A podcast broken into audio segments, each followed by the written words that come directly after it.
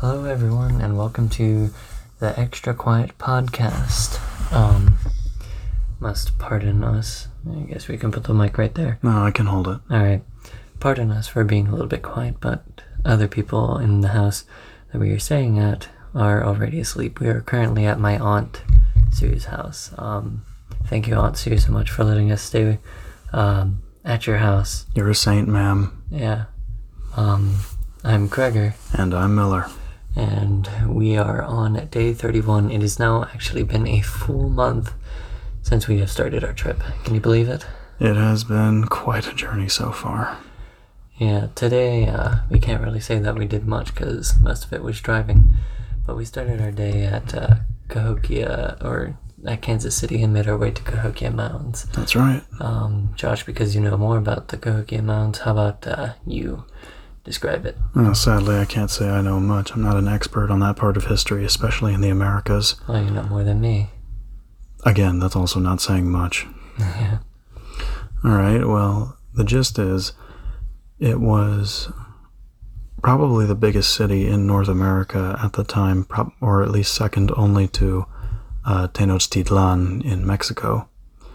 Some 30,000 people lived there, making it one of the biggest cities on Earth at the time. It rivaled even some in Europe, and then before the Europeans even arrived here, the city collapsed. We're still trying to figure out why. Disease, famine, battles with other groups around the area. We just don't know. But it is an archaeological gold mine for anyone who wants to learn more about the Native Americans. Not to mention, um, it's kind of interesting to see because you can see the remains of what uh, that civilization left behind, which is, um, if you didn't know about it, it looks like a really tall hill. It's called Monk's Mound. Mm-hmm. Uh, it takes quite a quite a number of steps to get all the way up there, Yeah. um, which is quite impressive, I must say. I unfortunately have never been to this part of the world yet. I want to, but it reminded me a lot of the Pyramid of the Sun in Teotihuacan, which is an Aztec city in Mexico. Ah, I see. Well, uh, I guess for most of what we did today was a lot of driving. Not, nor do we have many conversations, as we have explained before. We have run out of things to talk about in the vehicle uh, on the ride. Half of it was just us listening to music or comedians, and the other half was dead silence. Yeah.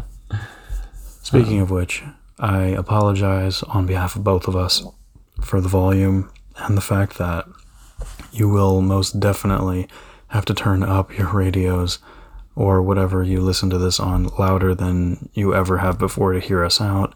So I apologize for that, but the circumstances are kind of out of our hands.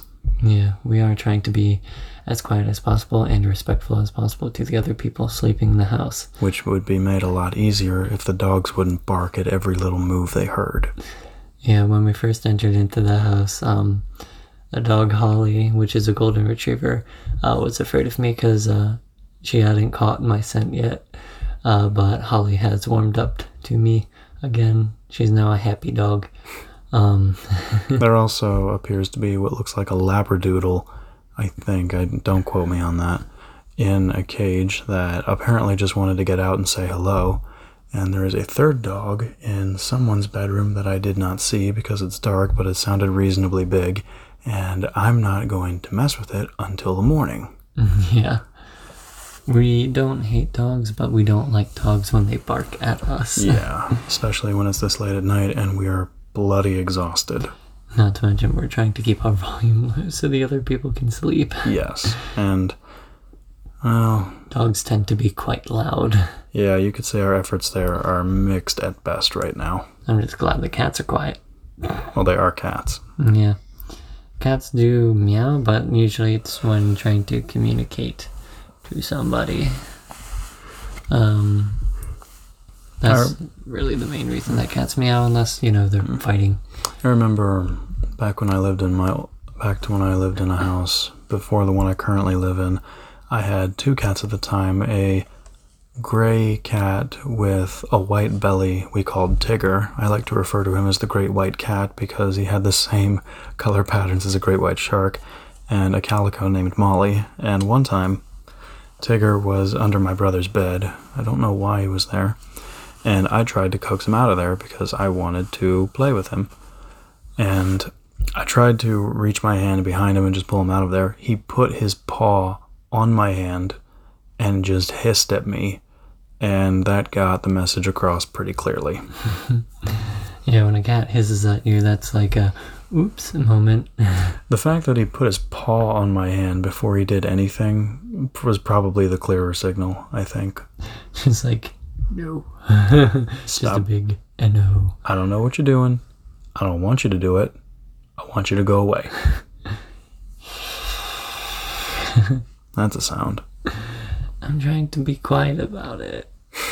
If I went full volume, I would have had a better hiss.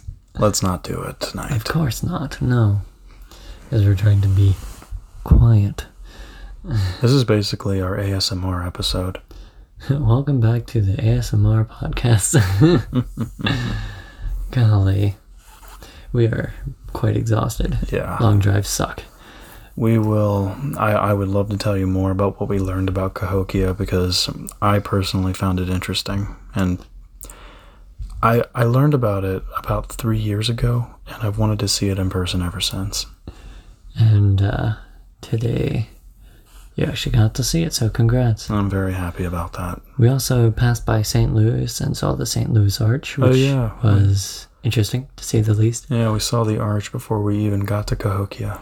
I looked at some of the pictures that you took, and some of them are not as favorable as others. We were in the car I and know. moving, and there were objects in front of me. I did the best I could with what I had. Yeah, but yeah, I, I'm not too worried about the pictures. I, I there was one good one, so And I did take a decent one when we were actually on Monk's Mound. ah, yeah. Anyways, I'll text that to you later. uh, I think we're gonna call this episode now. This is actually shorter than our episode that we did on our first night because, Yeah, unfortunately, I think as the trip comes to its inevitable close, our episodes get a lot less exciting because that's a cuckoo clock. Don't worry, there's uh, one in the house. I know what it is. I just. Yeah, for those of you who are wondering why I spontaneously shut up, I was hearing a cuckoo clock from downstairs somewhere, and I wasn't sure if the mic could pick that up. Mm, Yeah.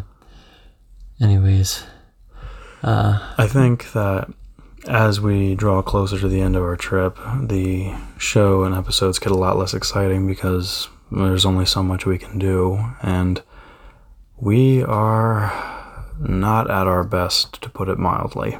yeah, not at our best because we're tired and we've driv- driven all day. So, So- tomorrow, I think we'll just inform you of what chores we did today, uh, tomorrow, because that's basically it, and probably BS a little bit. Yeah. Anyways, thank you all for listening in. I've been Kreger, And I've been Miller. and this has been Josh Squared. See you tomorrow. Bye bye.